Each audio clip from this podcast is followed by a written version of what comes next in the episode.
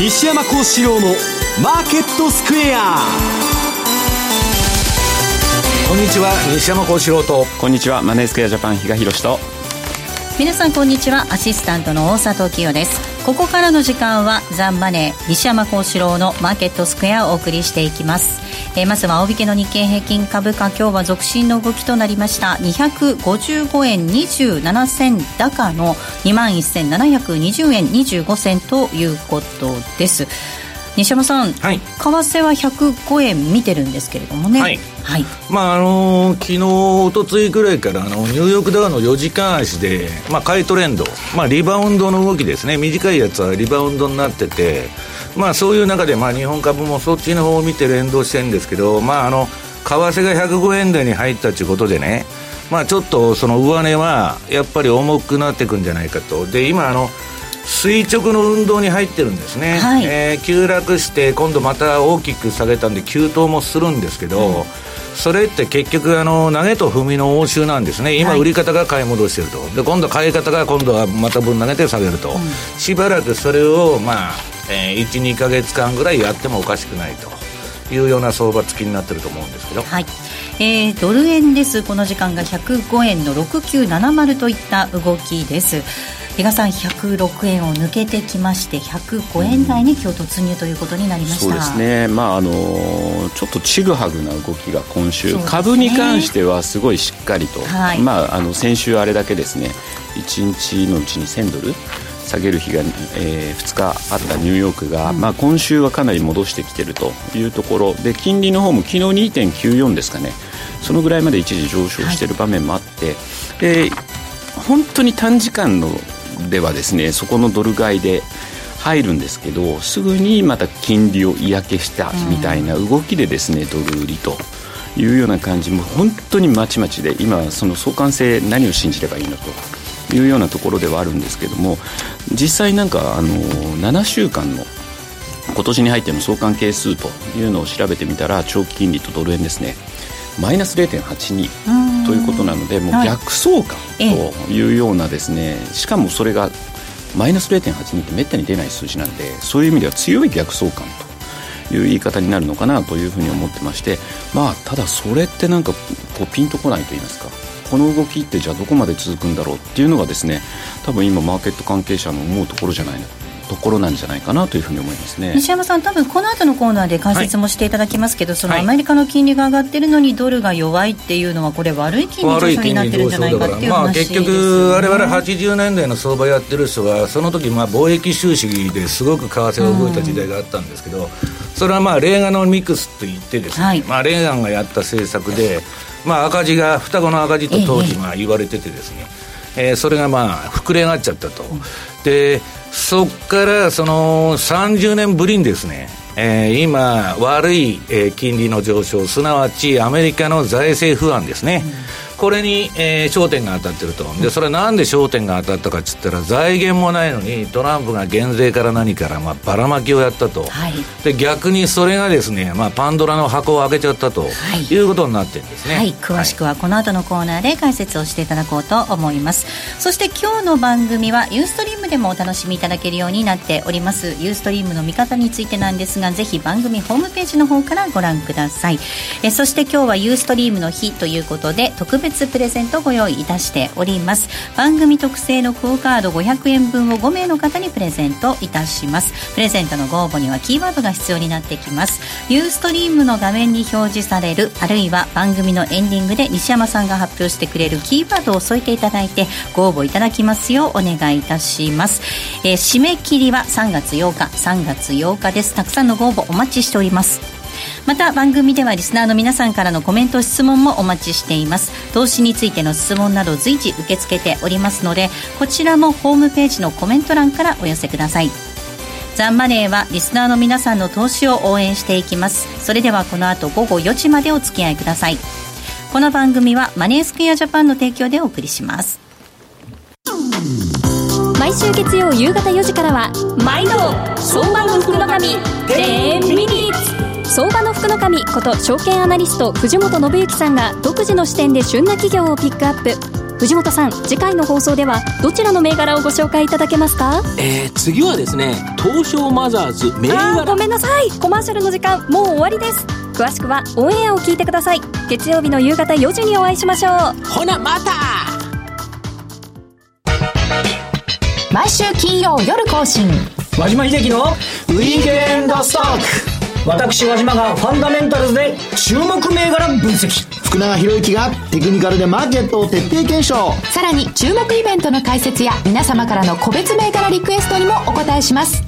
1週間のマーケットトピックが丸分かりで月額税別476円。詳しくはウィークエンドストックの番組ホームページをご覧ください。当たったら褒めてね。Today's Market テレーズマーケットです。まずは今日のマーケットを簡単に振り返っていきたいと思います。大引けの日経平均株価、先ほどもお伝えしましたが、今日は続伸の動きとなりました。終値が255円27銭高の21,720円25銭でした。トピックス18.10ポイントのプラス1737.37。東証一部の売買高概算で14億2888万株。売買代金が2兆7100 7149億円でした。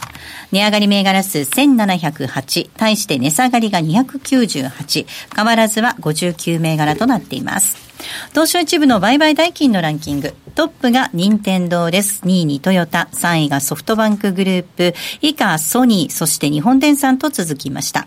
業種別の騰落率確認しておきましょう。業種別見ていきますと今日は33の業種すべてが上昇する動きとなっています。上げ幅大きかったのがガス、そして水産、紙パルプ、石油など、一方上げ幅が小さかったのがえ保険、精密、倉庫、海運、電気株などとなりました。続いて為替の動きも確認します。ドル円です。この時間105円の6970での動き。そしてユーロ円が132円の5662。ユーロドルが1.254245。えー、1.254245あたりでの動きとなっています。えーでは、マーケットのポイント、比嘉さんからまずはお願いいたします。はい、まあ、あの先ほど冒頭でもお話があった通りですね、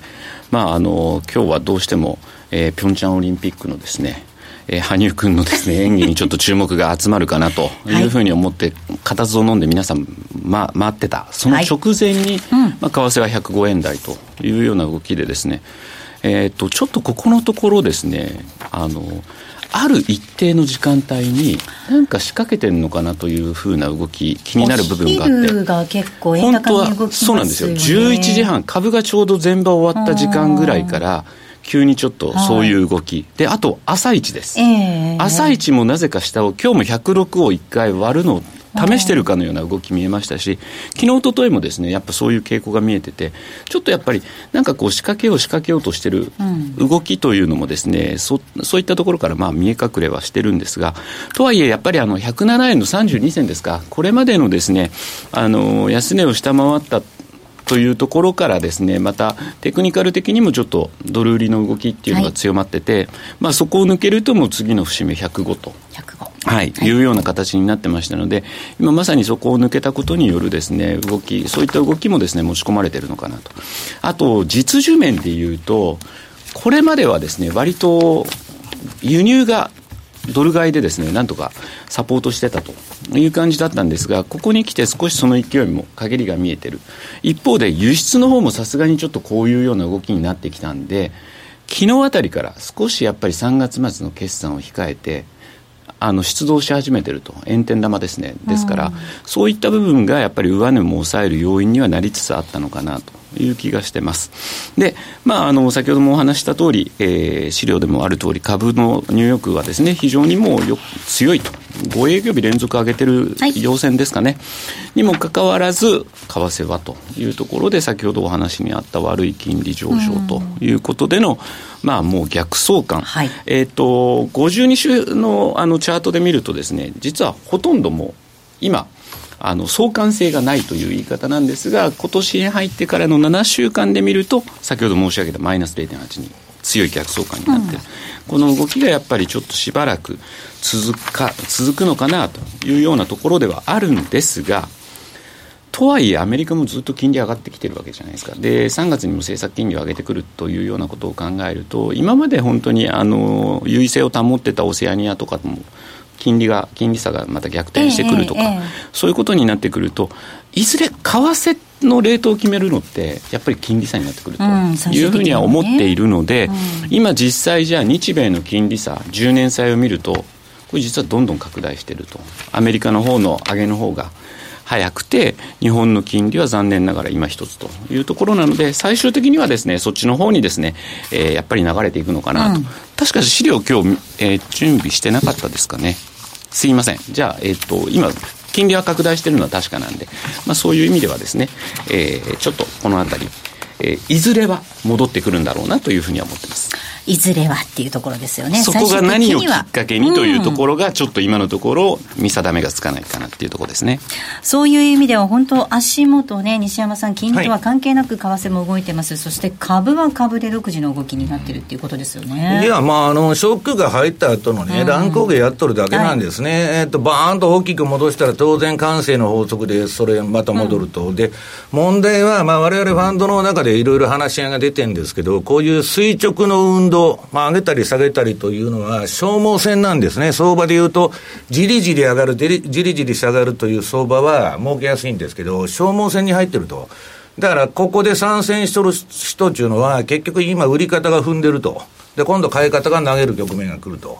要するに何もその、えー、得られないようなですね、ボラティリティレベルだけ高いという相場がですね、えー、繰り広げられているということなんですね。うん、で、まあ我々ファンド勢が考えてるのは、その今の相場っていうのはね、まあ株が確かにちょっと今戻ってると。で、それはまあ私あの日経平均も、えっと、ニューヨークダウンも4時間足で中心に回してるんですけど、まあこれもうニューヨークはあの4時間の方が買いトレンドがまあ出てまして、昨日、おとついぐらいからもう完全にリバウンドの動きに入って、えー、それにまあ乗っていったらいいと。まあ日経もそうなんですけど、だからまあそれはテクニカルで短期的にはやって、まあそれは問題ないんですけど、我々が、えー、考えてるのはもう少し先のことなんですね。はい、今の金利上昇、悪い金利上昇が止まるのかどうかと。で、まあ、あのー、これ資料のね、えっと、何ページだこれ？4ページですね。4ページですか。はい。えー、もう二度と金融機金融危機が起こらないと言えるのであろうかと。うん、これはね、えー、っと、この前あの、FRB 議長を辞めたイエレンが、はい、要するにそのリーマンショックですね、金融危機の後に、2009年の4月にミンスキーメルトダウンという講演をやったんですね。中央銀行家の教訓と。で、そこで何言ってるのかっつったら、今回のまあサブプライムバブルですね、住宅バブルっていうのは、まあ考えてもみなかった大部もう生み出したと。で、えー、それに参戦ししてた人は自分たちがどんなノーホーズなことをしてたのか、全く考えてなかったと。で、彼らは全部安全圏にいると思ってたと。ところがね、実態は、まあ、とんでもない爆地下、あるいはポンジースキームですね、ネズミ講金融の仲間になっていたと、その、リーマンショックが来て気づいてびっくりこいたという極めてまっとうなことを言っとるわけです。で、去年何言ってたかっつったら、えっと、もう二度と金融危機が起こらないと言えるだろうかと。言い過ぎに思うかもしれないが、かなり安全になったと心底思っていると。うん私たちの目の黒いうちにやってあの人いつ死ぬのか知りませんけど、そうならないことを願ってるし、そうなるとも思っていないと。うん、これはね、人間の心理として、えっと、この、えっと、イエレンが前回、えー、ミンスキーモーメントという講演した時は相場のボトムなんです。で、今気分が高揚して株も上がってね、自分の、えー、FRB の市場との対話もうまくいってると。で、ピークになってると。で、えー、我々ファンドの認識では、今のその強欲資本主義っていうのはね、まあリーマンショックで終わったんだと。うんもうそれで相場終わっとると。はい、金融資本主義の終わりだったんです、あれは。だから今、その後株9年も上がってるじゃないかというのはね、その中央銀行が値付けして、それの損失処理をやってるだけで、じゃあ中央銀行がそのバブルを起こしてですね、次誰が肩代わりするのかという問題がそこで生じているわけです。で、究極の答えはいつでも言ってますように、インフレになったら、もう利下げも QE4 もできませんから、万歳になると。ほいでね、まあ私はそこまでの、えっと、ことは言わないんですけど、これまあ大変な歴史観でね、まあ皆さん、あの、読まれた方も多いと思うんですけど、あの、ブルームバーグに、あの、山広さんという人がいまして、まあこの人がね、えっと、近代の資本主義を襲う異次元の最終バブル崩壊という記事を書いとるんです。はい、これはね、壮大な歴史観に基づいて、まあ彼は1929年と似ていると。うん、まあ派遣の交代もあってアメリカ経済が弱体化してんだと。で、そこでね、クラッシュが起こるんだという、まあ説なんですけど、まあ私はまあどちらかというとブラックマンデーみたいに、まあ、何もなく上げて何もなく下げるというような、あの、相場を想定しとるんですけど、どっちにしたってですね、今のその9年間の壮大なその中央銀行バブルの相場っていうのはね、そろそろ曲がり角に来たという認識を持っているんです。で、中央銀行バブルというのは、その何が起こってたんだというとですね、その、まあ中央銀行の爆買いですね。今、日銀が一生懸命あの ETF とかうんぬん買ったり、えー、国債買ったりしてるように、まあ自分で値付けしてると。で、その低いボラテリティ。で、インフレもなく賃金も上がらないと。その3つの特徴を持ってたんですけど、それが全部ほころびを見せてきたっていうのが、えー、このところの動きなんです。で、えー、っと、次のね、資料の5ページを見ていただきたいと思うんですけど、今、その問題になっているのは、金利上がったから株が下がってるというのが一番のあれなんです。で、これまでも金利上がってたじゃないかと。で、それはね、えっと、去年の、去年だったか、2016年の金利の高値の2.6を抜いたところで、うん、この相場はね、このビビル・グロースとか、そのガンドラックがずっとその、えー、言及してきたように終わるんだと。要するに金利の上昇がね、えー、株に影響を与える水準なんだと。で、そこからまあ今やっとおかしくなってきたということに入ってるわけです。で、うんと、この相場っていうのは、だから金利上がれば終わりなんですけど、今まあ、もうほとんど曲がり角に来てですね、はい、えー、ちょ、この9年間の上げの調整に入ったかもわからないという疑念が今生まれてるわけです。うん、で、じゃあ、どうやったら株上がるのかと。これは利下げなんですね。で、利下げって言っても今、日野さん、金利は1.25%ですか、はい、バッファーが。そんなもん何回か下げたらすぐ終わっちゃうわけです。もう、その、かっての景気後退期っていうのは4、5%利下げしとるわけですから、と次 QE4 だと。いうことで、またバブル急、バブルをですね、またバブルで埋めると。うん、バブル飛ばしと言われてるんですけど、これ。損失先送り策、策っていうのを9年間 FRB はやってきただけなんです。はいはい、で、そこでね、今度じゃあ株がまた、この前のその1週間で1000ドルも2回下げるようなね、うん、えっと、もう警告を発してるわけですから、次そういう事態が起こった時は本当に危ないんですね。えっと、下げの A 波はどうでもいいんですけど、C 波が怖いんです。B は必ず上げた後、A で下げて B で戻して C で下げるという動きですから、で、C に、そのなると困ると。で、C になったらおそらくですね、その下げになったら利下げをするんだけど、その時にインフレになってたら、利下げなんかできない。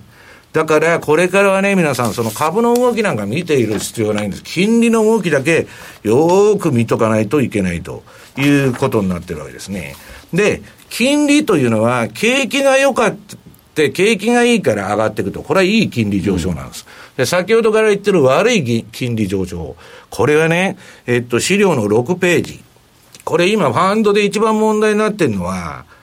これ、あの、私が相場始めた1980年代っていうのは、アメリカの双子の赤字。はい、財政不安がものすごくて、それでね、プラザ合意だとか、うん、え円高。まあ、アメリカはもうその時強制的にドルの切り下げをやったわけです。で、日本もそれを受けた。アメリカに言われると従わなきゃしょうがないと。で、それが日本のバブルにつながって、またその1990年にバブル崩壊しちゃうんですけど、要するにですね、トランプが、あの、この2月12日に予算教書を出したんです。これ予算教書って、えっと、2018年の10月から19年の9月の分の予算を出しとんですね、今、あの、会計年度で出しますから。はい、で、その時に、なんとか1兆ドル超えないという予算を作れと、鉛筆なめて作っとんですね。9840億ドルの赤字になると。ただ、その、超党派のね、その、調査機関によると、まあ、赤字は、えー、1兆1500億ドルぐらいに拡大するだろうと。ちなみに去年は6657億だったと。それでね、面白いのが、債券、この前、先週の放送で、比嘉さんが8割ほど発行が増えると。そうですね。あの、今年は去年に比べて。はい、で、今ね、あの、1987年頃に出した、30年歳とかね、その彫刻、超彫刻の償還が、めちゃくちゃ発行量がそこ多かったんで、みんな償還が回ってきとるわけです。ちょうどほんで、まあ、何の因果かね、30年ぶりにトランプが財政不安に焦点当てて、当てちゃったと。財、財源もないのに、赤字赤字で、今の世界経済ね、皆さん見かけの、見かけだけの景気上昇って言われてるんですけど、何が原動力になってるかっていうと、膨大な借金と、まあこのバブルですよ。バブルっていうのは何で、何が支えてるかって言ったら、ジャンク債が支えてるんです。で、要するにね、そういう状況の中で、えー、まあ30年ぶりに財政、えー、の不安に焦点が当たってきたと。はい、そうなると、長期金利がもしかしたら、うんまあ3%とか超えてきて暴走する可能性があるわけです。まあ、昨日2.94ぐらいまでいってますからね、はい、で、この悪い金利上昇、これが起こると、今までみたいなね、じゃあ株が上がるんだっつって言ってられないと。で、資料の7ページ。これね、今トランプが、問題はファンドがみんな言うには、トランプが問題だって言ってるわけです。うん、トランプのアメリカファースト政策っていうのはね、まあ、要するに TPP やめるとか、ナフタやめるとか、まあ、アメリカさえよかったらいいということでやってるんですけど、どれもインフレを刺激すると、はい、で一番の要因は、アメリカのディスインフレを支えてた安い労働力、まあ、メキシコ人を中心として、世界中から入ってきてる安い労働力を、もう移民は取らないんだと。えー、入国、入国禁止令というのを一回出して大貧縮で、まあ取り下げたりしとるんですけど、基本的に移民は取らなくて、アメリカ人の給料を上げますと。今ね、完全雇用と言われてる状態で、それをやって大盤振る舞いの財政出動。これはもう普通、経済学の色派でやったらですね、完全雇用の状態で財政出動するとかね、ありえないことなんですよ。で、それをやっとったら、悪性インフレになってもおかしくないでしょうと。で、減税だ減税だっつって喜んでたのが、もう全くひっくり返っちゃってるわけですね、うん、今。で、次の資料の8ページの、アメリカの10年債の週足見てもらうと、これトランプが2017年1月に、あ20日にですね、大統領に就任して以来、まあしばらくは横ばいだったんですけど、今わーっと上がってきてると。でね、アメリカは去年皆さん4回も利上げしてるんですよ。ドルが上がって当然なのに、次の9ページのドルインデックスの先物の週足見てもらうと、ドル下がりまくってる。うん、もうこの時点でおかしいんですね。えー、アメリカのいよいよ悪い、えー、あれに焦点が与えてきたと。うん、それでね、えー、っと、これアメリカのじゃあ今借金どのぐらいあるんだと。はい。で、次の10ページ見てもらうと、アメリカの公的債務総額と。で、トランプのミクスっていうのは本当レーガンのミクスと似てて、えー、レーガンっていうのはとにかく減税したら税収が増えるんだと。で、あとは失業対策でね、軍事費増強させて、えー、っと、そっちの方で失業対策やると。で、やった結果がですね、双子の赤字。ブードゥエコノミーと言われて、ね、それはね、ブードゥエコノミーつって、まあ、充実的経済政策だと いうことで、まあ、馬鹿にされてたんですけど、要するに、それとそっくりなことをやったんですね。うん、で、80年代何が起こったかって、あの、狂乱のインフレですよ。だから、インフレになったらこの相場はアウトなんだと。これでね、レーガロミックスの時代の、その、うんと、借金なんて、知れてたわけです。えー、はい。うん。だから、今ね、その、あ、これちょっと資料間違えてるかな？2兆ドルだったのかな、えー、負債が。で、今、まあ、とにかく、レーガン時代の10倍ぐらいにアメリカの借金は膨れ上がってると。るうん、そうするとね、この状態で皆さん金利が上がると、えー、次の11ページ。アメリカの連邦政府の支払い利息。これ前、今、毎年2600億ドルをその借金返済しとるんですけど、どんどんこれから増えてくることは間違いない。で、先週の放送で比嘉さんが言われてた、あの、自動車ローンだとかね、あるいは学生のサブプライムローン、奨学金のローン、もう全部に、えー、もう響いてくるわけですよ。そうですね。で、それはどっかでね、見覚えがあるなと。いうのが、私に言わすと、山広さん1929年と似ていると言,、言われてるんですけど、それともまあ、似ている部分もあるし、違う部分もあると。で、もっとも今の相場、まあ87年の相場と似ている部分も全く違う部分もあるんですけど、まあこの震災権の帝王のジェフリー・ガンドラックが言っとることはね、金利急騰とドル安が財政赤字拡大とともに起こるのは危険なカクテルだと。もうごちゃ混ぜになって、悪いことが三つどもえになっとると。で、これで思い出すのは1987年のブラックマンデー相場だと。で、要するに、もう去年からバブルで熱狂に入ってね、まあ、私は、まあ、エリオット波動的に言うと、まあ、この番組で何回も紹介しているように、アメリカのニューヨークダウはこの9年間の上昇で、今、あの、最終波動、第5波動をやってると。5波動っていうのはもう皆さんお迎えが来ませんから、要するに1波の上げとか3波の上げで捕まってもですね、次の上げ相場で、えー、降りられますけど、5波動で捕まると恐ろしいことになると。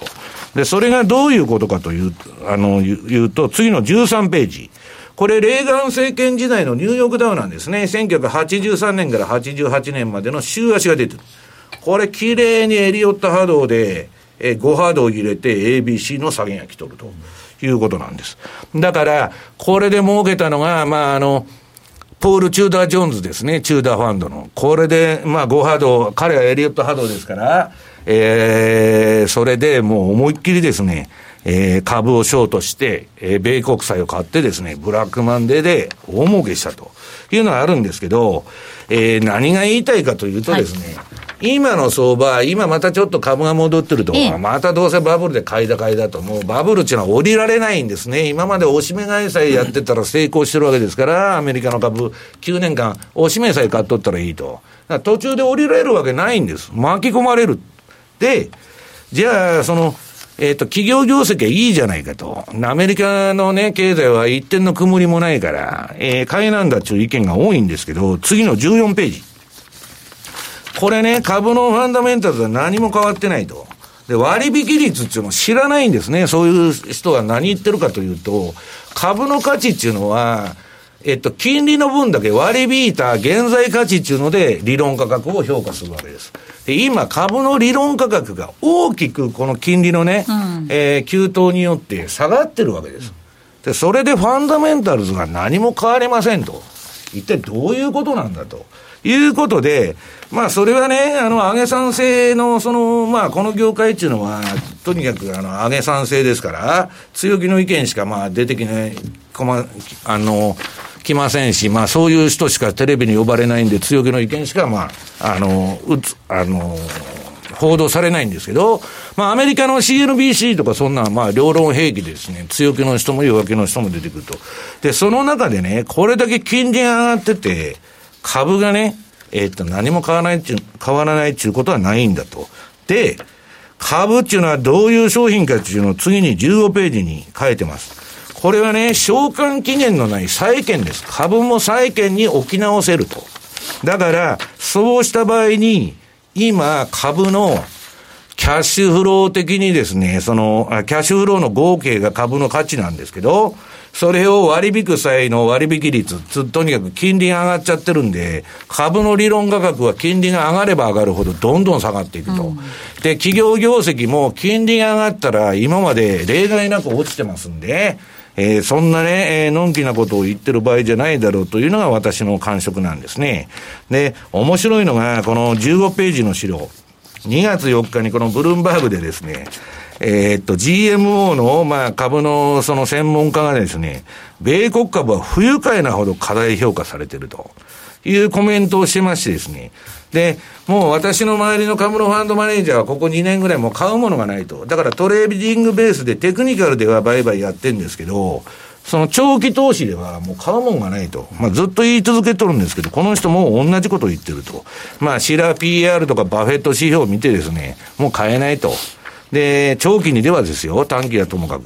で、まあバンカメのね、ファンドマネージャー調査で言うと、えー、要するに、この過大なバリエーションに市場は悩まされてると回答したファンドマネージャーの割合が過去最高と。だから、もうみんな買うもんないって言っとんですね。で、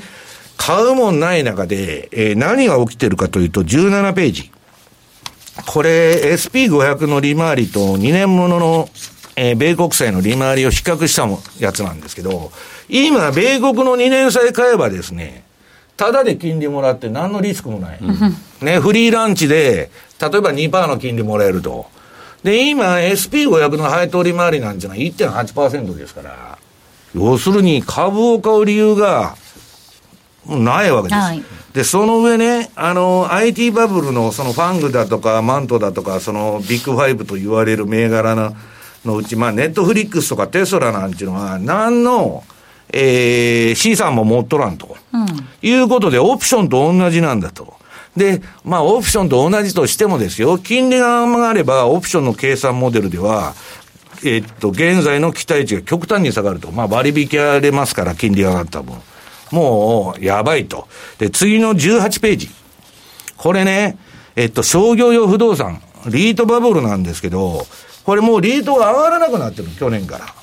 あの、ハイテクの方の、私はハイテク株が止まらないっていうレポートも出してるんですけど、要するにわーっとそのビッグファイブだけ、えー、今のミレニアル世代が買い上げましてですね、で、不動産はもう上がらんと。これは日本と違って、アメリカの不動産っていうのは収益還元法っていう理屈がちゃんと通ってますから、金利が上がったら上がらないんです。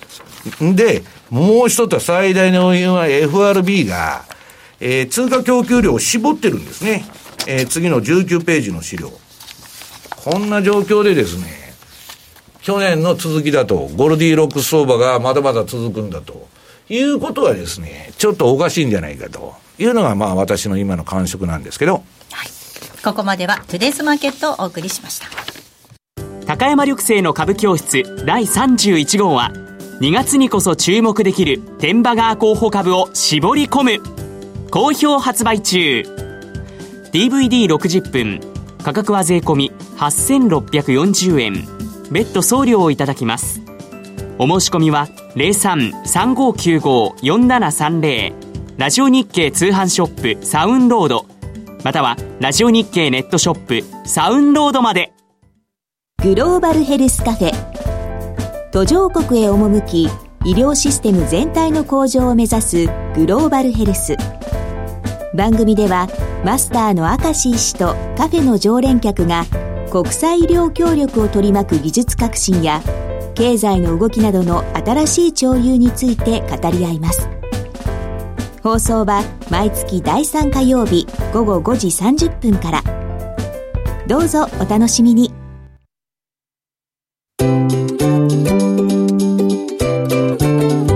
M2J トラリピボックストラップリピートトラップリピート僕の名前はトラリピ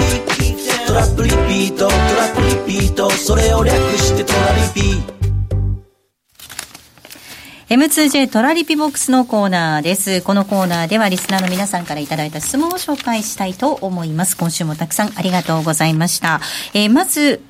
こんな質問いただきました。白井黒子さんなんですが、いつも貴重な情報をありがとうございます。去年おっしゃっていた7の年に起こる暴落、現在のこれがそうだというふうに考えて良いのでしょうかというふうにメールいただいています。うん、まあ、あの、相場のね、暴落を当てるというのは至難の技なんです。で、私は早め早めにね、その継承を、まあ、チャイナショックであれ、ブレイクジットであれ、なんであれ出してるんですけど、ね、まあ、えっと、去年、まあ、7の年は危ないと、後半。で、後半危ないのに走っちゃったんですね。はい、それはまあトランプが、まあ、あのトランプラリーを起こしたんで、えー、減税やるわ何やるわっつんで走っちゃったんですけど、えー、えー、っと、なんだって質問は。えー、っと、7の年の循環が、まあ、やや去年の第3クォーターというか、私はまあ10月頃に来ると思ってたのが、まあ、今にずれてるだけという認識なんですね。で、どっちにしたってですね、えっと、まあ、その、そういうアノマリーはともかく、今、金利が上がったと。いうことで、株の現在価値が大きな変化を起こしていると。で、金利が上がったぐらいではいいんですけど、これからインフレになってくると、ね、先ほどのね、トランプは移民を取らないって言ってるわけですから、大変なことになるなというふうに思ってるんですけどね。うん続いての質問、雪だるまさんです。先週、ビックス関係の商品で損失が出ていましたが、ロイターの報道によると、同じような商品の資金流入続いているとありました。うん、購入している人は、今回のようなこともうないと思っているんでしょうかね。いや、それはバブル相場で儲けた人は先ほどから言ってるように、私はホテルカリフォルニア、カリフォルニアの歌詞と一緒だと。ええ、いつでもチェックアウトできますと。ただし、二度と立ち去ることはできませんと。要するに今まで押し目買いさえしてたら儲かってる人がですね、はい、押し目が9年間それが続いてるんですよ。そうですよね。押し目があったら必ず買うんです。だからブラックマンデーのね、さっきのチャートを見ていただきたいんですけど、ブラックマンデーの時も A 波で必ず押し目買いが出るんです。で、B、B で戻すから、やっぱり買いだと。間違いなかったと。まだまだ上げ相場続くんだと。はい、で、次 A の安値切っちゃうと、ドーンと落ちると。で、そこで売ったらいいじゃないかと思うんですけど、もう先に降りとかないと、その時は流動性パニックを起こしてますんで、アメリカの株の、そのあのでかい株式市場がですね、流動性がなくなっちゃうんです。うん、マクロはものすごい金がジャブジャブで、えー、もう流動性があるように見えても、えー、ミクロの市場の方はですね、やばいとなったら買いが入らないんです。で、これがビックス指数のこの前の急騰の1000ドル安とか、あれは何かっつったらビット買いが引っ込んじゃうわけですね。うん、だからそういう流動性パニックがまあ起きちゃうんだと、いうことで、早めに降りとかないと、巻き込まれるんです、必ず。ここまでは皆さんからいただいた質問を紹介しました。M2J トラリピボックスのコーナーでした。月曜夕方6時15分から好評放送中。真壁昭夫のマーケットビュー。今マーケットを動かしているのは何か株式、為替、商品相場のトレンドをおなじみ真壁昭夫と藤富の精鋭アナリストが分析。真壁昭夫のマーケットビューは月曜夕方6時15分から。競馬中継が聞けるラジオ日経のテレドームサービス。東日本の第一放送は0180-99-3841、99-3841。西日本の第二放送は0180-99-3842、99-3842。情報量無料、通話料だけでお聞きいただけます。浜田節子です。鎌田新一です。投資という冒険をもっと素敵にするために、マーケットのプロを招いてお送りする、ゴーゴージャングルマーケットは、毎週金曜午後4時から。お聞き逃しなく。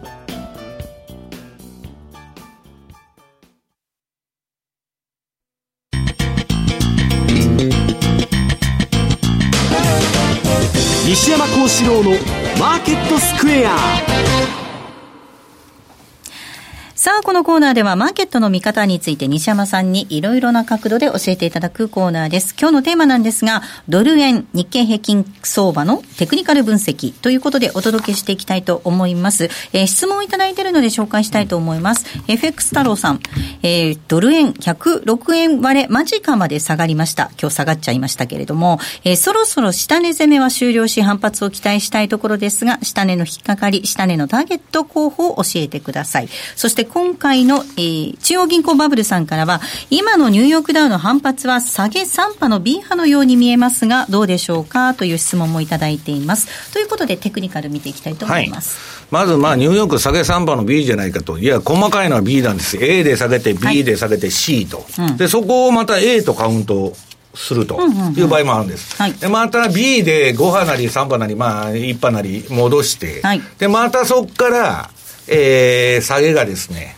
えー、3波なり5波なり下がって、まあ、要するに細かいカウントはね、非常にややこしいんですけど、うん、まあ、短期的には A 波が終わって、今 B の戻りに入ってるということなんですね。はい、で、まあ、あの、えっと、質問なんでしたっけ、はい、えー、っと、いや3波の B 波のように見えますか？っていうのと、うん、あと為替ですね。為替についての質問です。でね、為替は、これはもう、あのー、どういうんですか、えー、まあ、自作自演で円安誘導してたんですけど、まあどうもね、日銀の総裁比嘉さん、なり手がなくて、黒田さんがなるみたいな再認定示を政府は今日したみたいですね、えー、政府がまあ提示してるんですけど、まあ誰もね、えー、昔の、えー、昭和恐慌の時の井上淳之介みたいに教科書に載りたくねえと。いう人ばっかりで、まあ、なり手がなくてですね、黒田さんが、まあ、あの、爪腹切らされるのかどうか知りませんけど、まあ、なり手がないわけですね。あの、順番から言ったら日銀の人が中曽さんとかね、ね。まあ、わか雨宮さんとか出てこないとおかしいんですけど、えー、なんかおかしいなと、はい、いうことで、で、それが報道されても全然円安にいかないわけです。逆に円高走りましたよ。ええ、で、円高走ってるっていうのはもう黒田さんがなろうとですね、えー、誰がなろうが私は一緒だと、日銀やめられないでしょうと言ってるわけです。何も変わりませんよ。で、えっと、そのドル円の、うん、テクニカルっていうのはね、うん何が起きてるかって言ったら、悪い金利上昇で、ドル高につながってないわけです。うん、で、えっと、株がこの前クラッシュを起こしたんで、まあ安全資産の円とかスイスに逃げとこうと、スイスフランに。うん、いういつものパターンなんですね。で、それでうだうだやってて、えっと、今投げが出てるんです。っていうのは、えっと、この資料の20ページ。これまあ私の DVD 持ってる人はフラクタルっていうのはあの、えっと、選ぶとすぐ出てくるんですけど、目立った高値、安値。これがですね、えっと、7円の先ほど比嘉さんも言われてた、まあ318と出てるんですけど、32銭。ここの今までの加減の節を割っちゃったんですね。割っちゃうと105円までサポートがない。で、次は104円31。で、次102円。のとこまで落ちちゃってもおかしくないと。で、当然投機筋はそこで売りに行くという運動がですね、今起こってるわけですね。だからまあ、あのー、まあ、悪い金利上昇でですね、えー、むしろ円買いになっちゃってるというのが、今の相場なんですけどね。はい。えー、ドル円の週足のチャートも見ていきたいと思いますが、標準偏差ボラティリティ見てみますと、これ、で、あの、ドル円の週足っていうのは、まあ、去年の PKO 相場でほとんど、まあ、トレンドが出てなかったんですけど、えっと、ここに来て、えー、ADX がとにかく大きく上がってきて、はい、そうですね、赤いラインで、ね、標準偏差も、これ数値を確認すると、じわじわじわじわ上がって、一、回も下がってない。はい、前週のその安値を下回ってない状態が続いてると。青い方ですね。で、黄色く、そのローソク足が今黄色くなっちゃってるっていうのは、もうこれ売りトレンドが出てると。うん、まあ下にバーで黄色くなってますけど、と週足で売りトレンドが出てるんだと。はい、で、日足の方は、えー、っと、これはもう ADX ベースでは売りトレンドがね、ボリンジャーバンドを、その21日のボリンジャーのマイナス1を飛び出した時点で発生してるんですけど、標準偏差は下がってた。それがい、あのー、これ、ちょっとチャートが古くて、昨日かなんかのチャートなんですけど、また売りトレンドが、もうあの16円台で点灯したと。はい、6, 円6円台ですね。あ、16円台で。あ、あ、106円台で。そうすると、日足も週足もトレンドが出てるというのは、ビッグトレンドになる可能性があると、私はまあ、はい、金がね言っとるわけですけど、はい、まあ今そういう状況にあると。で、私はですね、まあ、この日足、週足で、最近相場やってるわけじゃなくて、まあ、それはあの、アルゴリズム取引は当然日足の、えー、取引かなりやってるんですけど、まあ、フィーリングというかですね、自分で見て裁量トレードする際には、まあ、ニューヨークダウも日経平均もドル円も4時間足でやってると。はい。と、4時間見てると、この前、まあ、えっと、ボリンジャーバンドの20、あ、21のボリンジャーバンドのマイナス1飛び出してですね、最初に黄色くなったあたりから、もう ADX が上がり出したあたりから赤の線の、もう完全にこれ売りトレンド相場なんですね。で、それが、まあ全然まだピークアウトしてないと。で、次に24ページに1時間足。これもですね、もう売りの回転が効いててですね、えー、投機筋は、まあ、ドタバタドタバタやってですね、えー、次、えー、25ページには30分足が載ってますけど、これも綺麗なですね、循環的に売りトレンドが発生してまして、まあこれで乗ってたらいいと。いう相場が展開されてるわけです。だから、まあ107円を割っちゃうとですね、まあ当然、投機筋っていうのは次の目立った、えー、過去の安値を狙いに来ますから、うん、5円の30がターゲットと。で、それ割っちゃうと、まあ101円80のとこをまたやりに来ると。いう流れに今あるんだということですね。株式市場も見ていきますか、うん、ね、株の方は、はい、これ今戻してる戻してると、まあこれあの、ニューヨークのね、4時間足、えー、あ、冷やしあったっけ？あ、冷やしあった。はい。冷やしがですね、26ページにある冷やしベースでは、これまだね、売りトレンド相場でも何でもないんです。壮大な買いトレンド相場が終わって、今調整に入っとると。うん、反省相場やっとるわけです。はい。で、これまあ乱高下するんですけどね、冷やしベースで見ると。えー、っと、次4時間足。はい、ニューヨークダウの4時間です。えー、っと、これ何ページでしたかあ、27です。27ページ、はい、大丈夫です。これはこの前のと、あのー、例の1000ドル安が2回あった時に、まあトレンドがドーンと出て、そこからほとんど調整だったんですけど、えー、っと、これ何日だ ?20、えー、あ、20でないわ。15日ぐらいから、えっと、4時間足で買いトレンドが発生してまして、うんはい、まあ今戻してると。うんで、このまま戻しても何の意味もないんですね。別に冷やしベースで見ると、はい、まあ上がったり下がったりしとるだけの話だと、うん。で、ニューヨークはまだこんな強いチャートをやってるんですけど、一方、日経平均の方はですね、これ28ページの冷やし見てもらうと、もう全くの売りトレンドが発生してですね、まあそれがようやくピークアウトしようかと。これまあ昨日までのチャートですから、えー、あれですけど、この黄色、ローソク足が黄色くなっちゃって、まあ下の売りトレンドのシグナルであり、一番下の黄色いバーがずっと点灯しっぱなしと。で、4時間足でですね、やっと今日になって、まあ戻したんで、はい、まあちょっとリバウンドの気配が出てきたと。うん、いうようなことでですね、まあとにかくその戻りの B を試してですね、そこで上がまた使えてくると、今度はおしめ買いだっつって買ってる人が投げてくるステージが次に訪れると。で、またそれが終わると、また上げると。で、下げると。まあ、しばらくですね、ここ1ヶ月、まあ、あるいは2ヶ月くらいはですね、なんかもう投げと踏みの応酬になるんじゃないかと。消耗戦の相場になるんじゃないかというふうに私は思ってるんです。だから、冷やしベースは下げて、もう短いのしかやらないということなんですね。はい。ここまでは、マーケットスクエアのコーナーをお届けしました。M2J マーケット投資戦略さあ、このコーナーでは来週に向けての投資戦略を伺っていきたいと思います。比嘉さんです。はい。まあまあ、ドルが売られてますよというお話が今日の番組でもですね、ずっと続いてたわけなんですが、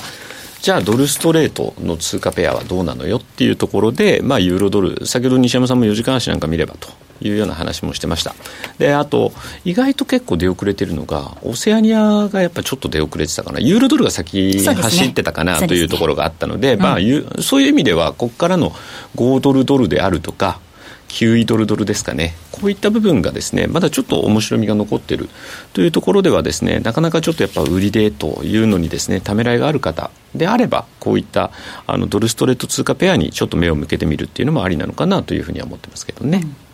あの、ついこの間まで見てると、そのドルだけ、円だけが強かったっていう状況だったんですけれども、ドルに対してね。ドルに対してそれこそニュージーランドドルも売られて、5ドルも売られてみたいな状況もあったんですけど、うん、ここに来て、ドルが安くなってきてますよね、明確に。っていうわけでもないんですかね。ただ、今日ドルインデックス作ってたら、冷やしに、冷やしだと、まだ明確な売りにはなってなかったような気がするんですあのアメリカの借金の額見たらね、ドル安で対処するに決まってるじゃないですか、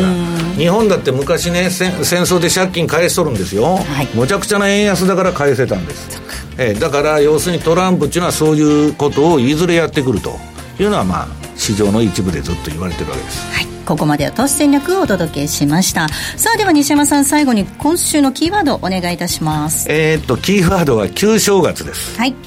旧正月。ね話題になってないような気がするんですけどオリンピックの話題はあれなんですかねどうなんだろう、えー、こちらを添えていただいてご応募ください、えー、ではそろそろお別れのお時間です。今日ここまでのお相手は西山幸四郎とマネースクエアジャパン比嘉宏と大里清でした。さようなら